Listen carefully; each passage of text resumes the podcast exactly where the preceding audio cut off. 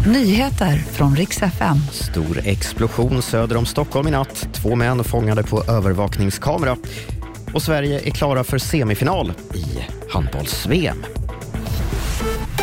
God morgon. Vi ska börja i Tullinge söder om Stockholm där en stor explosion inträffade vid en byggnad i ett industriområde i natt. Flera personer befann sig i lokalen men ingen kom till skada. En övervakningskamera i området visar hur två män klev ur en bil och lämnade en tygväska på platsen innan det small enligt uppgifter till Aftonbladet. Explosionen lämnade ett hål i fasaden och området har spärrats av. Sverige är klart för semifinal i handbolls-VM efter seger mot Egypten igår kväll. 26-22 slutade matchen och än en gång lyfts målvakten Andreas Palicka fram som hjälte efter en imponerande insats. Semin spelas på fredag i Tele2 Arena och då får Sverige möta Frankrike.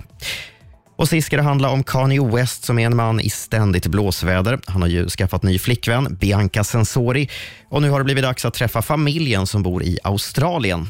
Nästa vecka är det tänkt att resan ska äga rum, men det blir inte helt problemfritt. Nu har nämligen den australienska utbildningsministern gått ut och sagt att Kanye kan nekas inträde i landet efter sina många antisemitiska uttalanden. Enligt Reuters säger ministern att andra har blivit nekade förr av samma anledning. Och Det var de senaste nyheterna. Jag heter Robin Kalmegård.